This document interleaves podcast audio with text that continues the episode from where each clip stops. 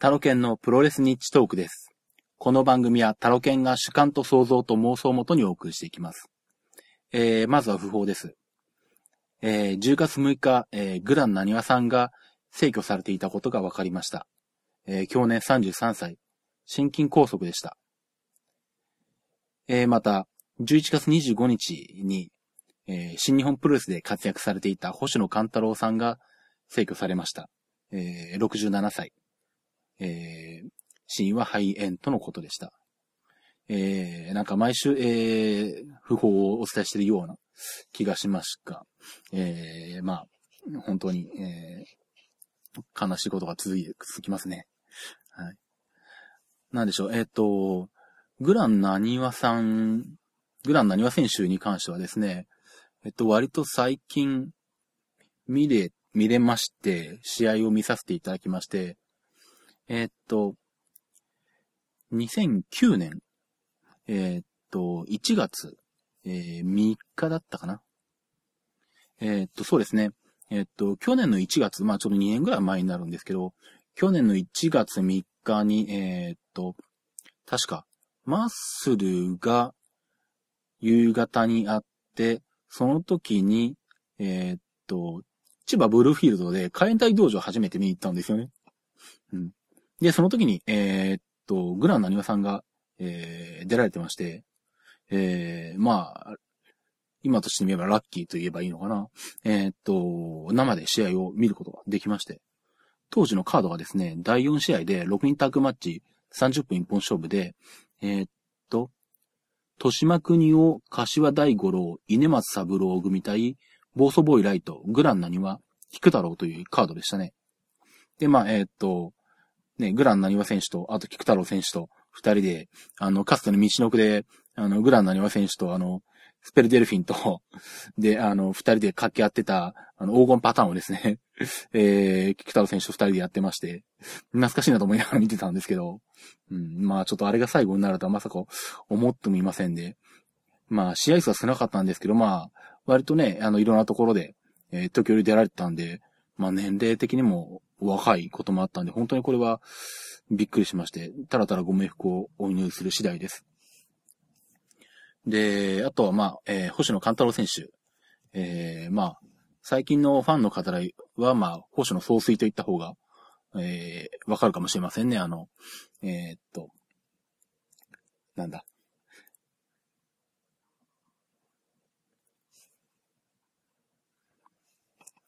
えっと、魔界クラブの総帥として、えーあの、ビシビシからなというのを、まあ、えーあれですね、キャッチフレーズにされてましたね。まあ、し、あの、古く新日本の、えー昭和の新日本時代から見られている方ですと、まあ、えーっと、どうでしょう。まあ、ジュニアヘビー級として、えーっと、まあ、タイトル戦線に出られたこともありましたし、まあ、あの、どうでしょうかね。第1、第2、第3試合ぐらいで場内を沸かせるような盛り上げ役の試合も見られましたし、まあ、私としては何でしょう、星野勘太郎選手で思い出すのは、まあいろんなのがあるんですけど、割となんだろう、他の方が挙げられてない点で言うと、あの、かつてのアンドレ・ザ・ジャイアントが、まあ、活躍してた頃に、あの、地方会場なんかに行くと結構ハンディキャップマッチとか組まれたんですよね。で、そうした時に大体あの、アンドレ・ザ・ジャイアント対、星野勘太郎ともう一人誰かみたいな 形でですね、あの、1対2とか、まあ1対3なんかもあったかもしれないんですけど、まあそういうカードが組まれてて、まあ大体あのなんでしょう。まあ、その二人がかりで、あの、アンドレ・ザ・ジャイアントに向かっていてもなかなか倒せなかったりとか、っていうようなことが、あの多々あるようなですね、まあそんなカード、まあ一つの定番カードだったのかもしれないんですけど、で、まあ星野勘太郎選手って結構あの身長がプロレスラーとしては、あの、低いんですよね。まあ、あので、なんだろう。アンドロ・ザ・ジャイアントの大きさを、まあ、強調するのに、まあ、うってつけだったっていうのがあったと思うんですけど、多分カードを組まれていた。あの、マッチメーカーの方からすると、多分、それもあって多分よく組まれたと思うんですけどね。なんで、あの、なんか頭に浮かんでる光景としては、あの、なんだろう。星野勘太郎とアンドレザジャンタが向かい合って、でも全然身長も違ってですね、あの、まあ、わざとアンデルがこう手を上に伸ばしたりすると全く全然届かないんですね。で、星野選手の方がですね、あの、コーナーポストの最上段にも登って、で、腕を伸ばして、やっとあの高さが合うみたいなですね、そんなシーンが結構なんか何回かあったような気がしてですね、まあそれがなんか思い出深い気がしますね。まあなんだろう、あのー、ね、うん、魔界クラブの総帥としてやられてた方、時は、すごいなんかまだまだ元気で、本当に、選手の襲いかかるような勢いであったので、まあ、これもちょっとびっくりした試合で、次第で、まあ今年は特にあの、山本小鉄さんも、あの、亡くなられてますんで、まあ、ヤマハブラザーズとしてですね、まあ、天国で、あの、ね、他の方と一緒にですね、あの、戦いを繰り広げていただいていればいいかなと思うんですが、まあ、えー、まあ、星野勘太郎さんにも、あの、謹んでご冥福をお祈りさせていただきます。ということでですね、えー、っと、今回はですね、まず、えー、っと、最近食べ物番組みたいになってますけども、えっ、と、歌舞伎ウィズファミリーに行ってきたお話をしたいと思います。えっ、とですね、まあこれは感染じゃないんですけど、たまたま用事で、あの、東京方面、東京に行った時に、まあ東京通った時に行ってみるかな。え、ちょうどお昼に、あの、せっかくなんで行ってこうということで行ってきまして、ランチタイムなんですね、なんで。で、まあ、ランチは、まあ本当にランチ専門で開けてるらしくって、えー、メニューも煮込みハンバーグともう一個なんかあったかな二つしかなくって。まあ私は煮込みタンバ、煮込みハンバーグの方を食べたんですけど、うん、なかなかなんだろう。あの、ランチですぐに出てくるにしては、すごいなんかちゃんと丁寧に作ってあるなという感じで、ハンバーグも美味しくてですね、うん、あの美味しくいただいてきました。あとなんだっけ、かぼちゃスープかなんかが一緒に出てきたのかな？基本的にかぼちゃとかあんまり食べられないんですけど、それはなんか割と美味しくて食べちゃいましたというか飲んじゃいましたね。で、値段が600円ぐらいだったかな？まあ東京のランチだと、もう早く出てきて値段もこれぐらいっていうのが多分相場なんじゃないかと思うんですけど、うん、あの結構お客さん入ってらっしゃって、うん。あのー、流行ってた繁盛してたみたいですね。場所が飯田橋の駅から歩いて5分ぐらいかな。まあ後楽園ホールからも近いんで、後楽園からでも歩いていけると思うような場所だと思うんですけどもね。で、まあ、なんでしょう。まあ、カウンター席に座ってて、で、まあ目の前で歌舞伎さんが調理されてるんですけど、まあ、あの、あんまりこういうのであの、声かけるのってあんま得意ではないので、まあ特にあの、普通に客として行ってたんですけど、まあ帰りたまたまあの、店内にプロレスのポスターが貼ってあってですね、で、まあそれをこうちょっと、あの、まじまじとこう見てしまってたらですね、まあ、お店の店員の方が、あの、から声かけていただいて、あの、どなたか知ってらっしゃるプロレスラーの方がお見えでしたかとか言われたんで、いや、まあ、あの、全部知ってますみたいなことを答えてですね、うん、あの、まあ実はプロレスファンで、あの、前から一度来たかったんで来たんですよ、みたいな話で。そしたら、ちょうどまああの、もう行ったのが1時過ぎとかだったんですね。で、ちょうど私が食べてる間にもう、のれんを外してまして、まあ、あの、閉店準備、ランチタイムの閉店準備に入ってたところだったのもあったんです、と思うんですけど、歌舞伎さんが、あの、カウンターの方から出てこられて、あの、なんかあの、わざわざ挨拶していただいてしまってましてですね、しまいましてですね、あ、もうあの、実はあの、歌舞伎さんのあの、現役バイバイの頃から あの、見させていただいてますって あの、お話しさせていただいて、それはどうもありがとうございますとか言って、頭を下げられてしまってですね、あの、こちはとしたら逆に恐縮してしまったんですが。まあ、そんなであの、非常に丁寧にこう、あの、頭を下げて、あの、いただきましたの、えー、ちょっと驚きましたが、まああの、今度ですね、ちょっと夜に行ってみたいですね。まあ夜だとあの、まあ居酒屋っていう形になるみたいで。で、なんかあの、聞いた話だと、あの、夜はあの、何でしょう、歌舞伎さんものカウンター側に回って一緒に飲んでるとかっていう話聞くんで それは面白いなと思ってですね、ちょっと今度あの、機会があったら、あの、夜に行きたいと思います。で、まあ、それとですね、えー、っと、まあ、別の日なんですけども、えー、っと、前にも言ってましたように、あの、フレンチカレー三つ星ですね。あの、DDT がやっている、犬駒店長の店の方にもう一回行ってきました。で、まあこれは、えー、まあ知ってらっしゃる方は知ってらっしゃるクリラジエキスポの後に、えっと行ったんですけど、なんで、え、っと、11月27日かな。閉店の1週間前ですね。うん。で、ちょうど行った時は、犬熊店長がいなくてですね、あ、ちょっと残念だなと思ったんですけど、まあでもせっかくなんで食べていこうと思って、店に入ったら、ちょうど途中で犬熊店長が帰ってみえたんで、あ、ラッキーとか思ったんですよ。で、まあでもあの、基本的にそういうところであの、チキンなんで声かけられないんですけどで、まあ牛国カレーを食べまして、で、それまでにもちょっとあの結構飲み食いしてたのであの、結構お腹膨れてたんですけど、ちょっとまあライス少なめっていうのがあったんで、あ、これでいいやと思って、牛国カレーライス少なめ食べたんですけど、結構あの、辛い方なんですね。前に食べたやつよりも結構辛味が強くて、全然美味しくてですね、あの、なんか全然余裕で完食できてしまったというですね。で、まああれですね、えー、っと、11月28日に閉店しまして、で、えー、っと、まあ、猪熊店長もそこで卒業と。で、今度12月10日からはニコニコカレーという新しい店舗にリニューアルリニューアルしてオープンとなります。で、店長がチェリーですね。えー、ということで、あの、年齢不詳の店長が、えー、頑張りようって言い方はどうなの それは偉そうかな？あの、またあの、ニコニコカレーになったら行きたいと思います。はい。まあ、とはいえ、あの、まあ、ミクシーでも、うんと、大社長が書かれてたのかな？まあ、ついレフェリーが書かれてたのかな？忘れちゃいましたけど、まあ、あの、三つ星のカレーの味は多分猪熊店長じゃないと出せないんで、まだまた全然別の店になるだろうということは言われてて、まあ、そうなんだろうなって気はしますけどもね。まあ、また、もし、ね、猪熊さんがどっかでお店とかやられる話があれば、また行きたいなとは思います。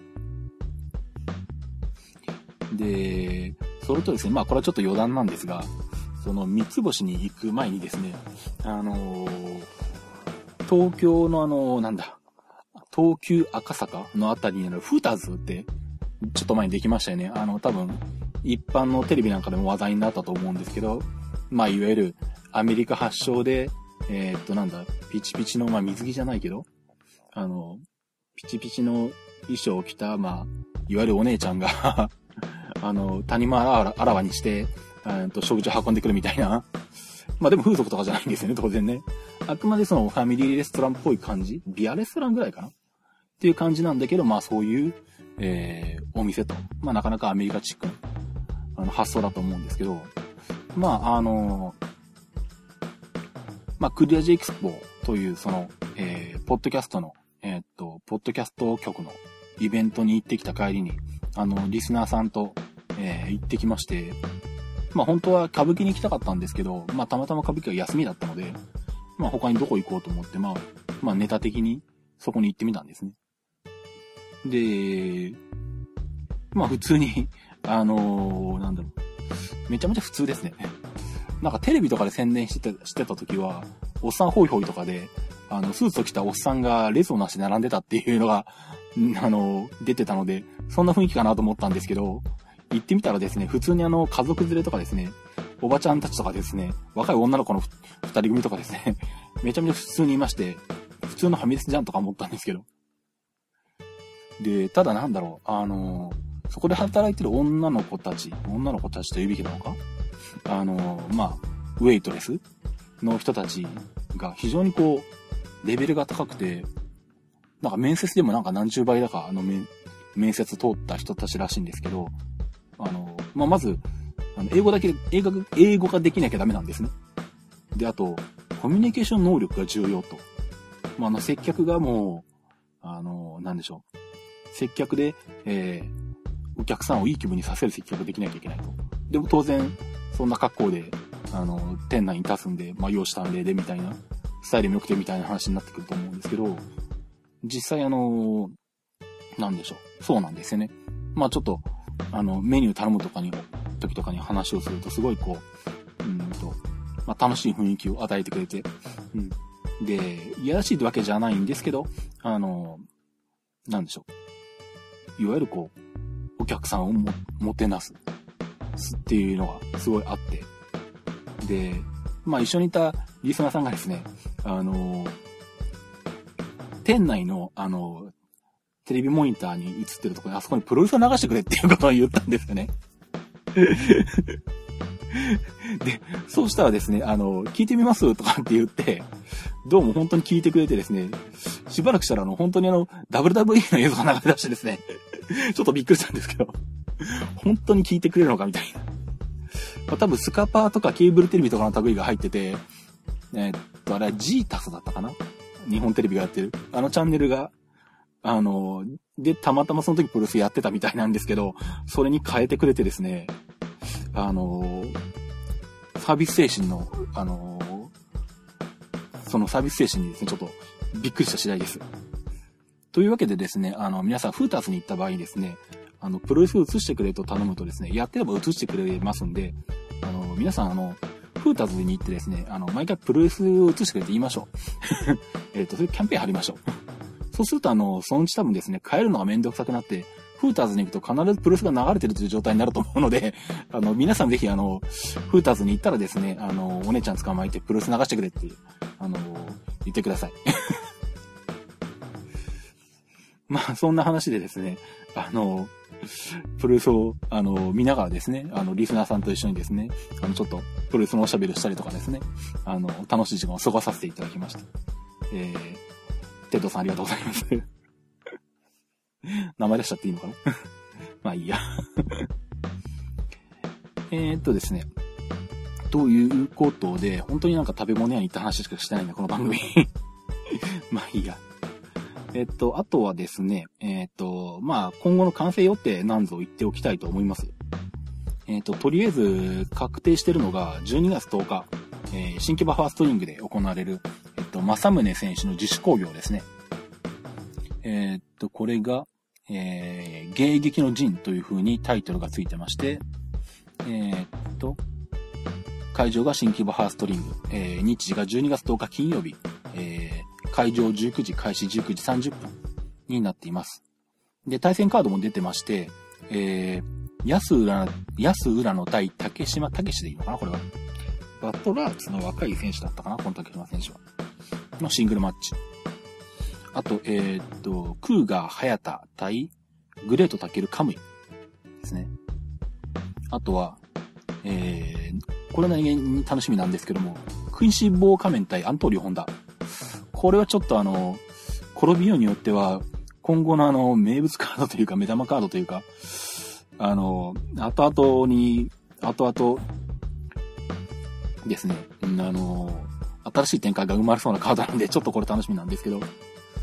で、セミが、えー、っと、ブラックバッファロー対田中正人。これもちょっと面白いですね。うん、なかなかない顔合わせですね。で、メインの方が、えー、戦国の正宗秀吉組対、日高行くと沢正則。あ、ファン、沢宗則。ということでタッグマッチになっています。うん、まあ、カード数5試合ですけども、なかなか濃い人選になっててですね、えー、これちょっと楽しみになっていますね。まあ、これはまた、あの、見てきましたら、何かしらレポートしたいと思います。で、あとですね、えー、っと、多分行くと思われるというか、行かなきゃと思ってるのが、えー、っと、12月27日、えー、っと、田村様凱旋工業ですね。えっと、ネオですね。えっと、まあ、ご存知の通り、ネオは今年で解散になってしまうんですけども、えー、まあ、解散する前に一度は見ておかなきゃということですね。考えてたんですが、どうしても土日の興行しかなくてですね、えっ、と、まあ、平日にやるのが、えっ、と、数少なくて、まあ、結局、この12月27日、解散もしてまった日ですけども、えっ、と、月曜日に、えっ、と、田村様の地元の江戸川区東部フレンドホールというところで興行があるもんですから、まあ、これに行こうと思ってます。ちょっとまだチケットは取ってないんですが、早く抑えなきゃいけないんですが、えっと、これが、えっと、会場は東京都江戸川区東部フレンドホールというところだそうで、えー、どこかなのかよくわかりませんけども、また後で調べたいと思います。開始時間が19時ということになっています。えっと、まあ、これはカードは出てないようですね。あとは、まあ、えー、っと、確定じゃないんですけど、行こうと思って企んでいるのがですね、1月3日のユニオンの後楽園ホール大会。これがですね、えー、っと、まあこれはユニオンに移籍した高木大社長の、えっ、と、英断で決まったことなんですけど、えっ、と、後楽園ホール大会ながら、え、全席2000円の、えー、指定券のみと。ま、立ち見も2000円なのか。とにかく2000円なんですね。2000円均一なんですね。で、やるという。で、1月3日、えー、っと、正月ですけど月曜日。えー、会場が17時30分、会社が18時30分。ということになってます。で、まあ2000均一で見れるわけですね。で、青春18があるんで、青春18で行って、2000円で試合を見て、で、まあ、ながらあたりで帰ってくると、6000円ぐらいで見て帰ってこれちゃうんですね。そうするとちょっと行こうかなというですね思ってしまいまして、まあ、これをちょっと行こうかなと思っています。あとはまあ前にもちょっと言ったと思うんですけど、1月の23日、えー、っと、ビリ研究って自主工業、こちらの方も、えー、行く予定です。ということで、えー、っと、まあ、次回は、え、っと、珍しく、え、っと、感染の感想なんかもお話できるんじゃないかと思いますが、えー、とりあえず今のところ、え、っと、グルメ番組のような形でですね、進行しているプロス日読になります。はい。では、えー、っと、以上となります。えー、では、また、プロスニッチトークでお会いしましょう。えー、では、バイバイ。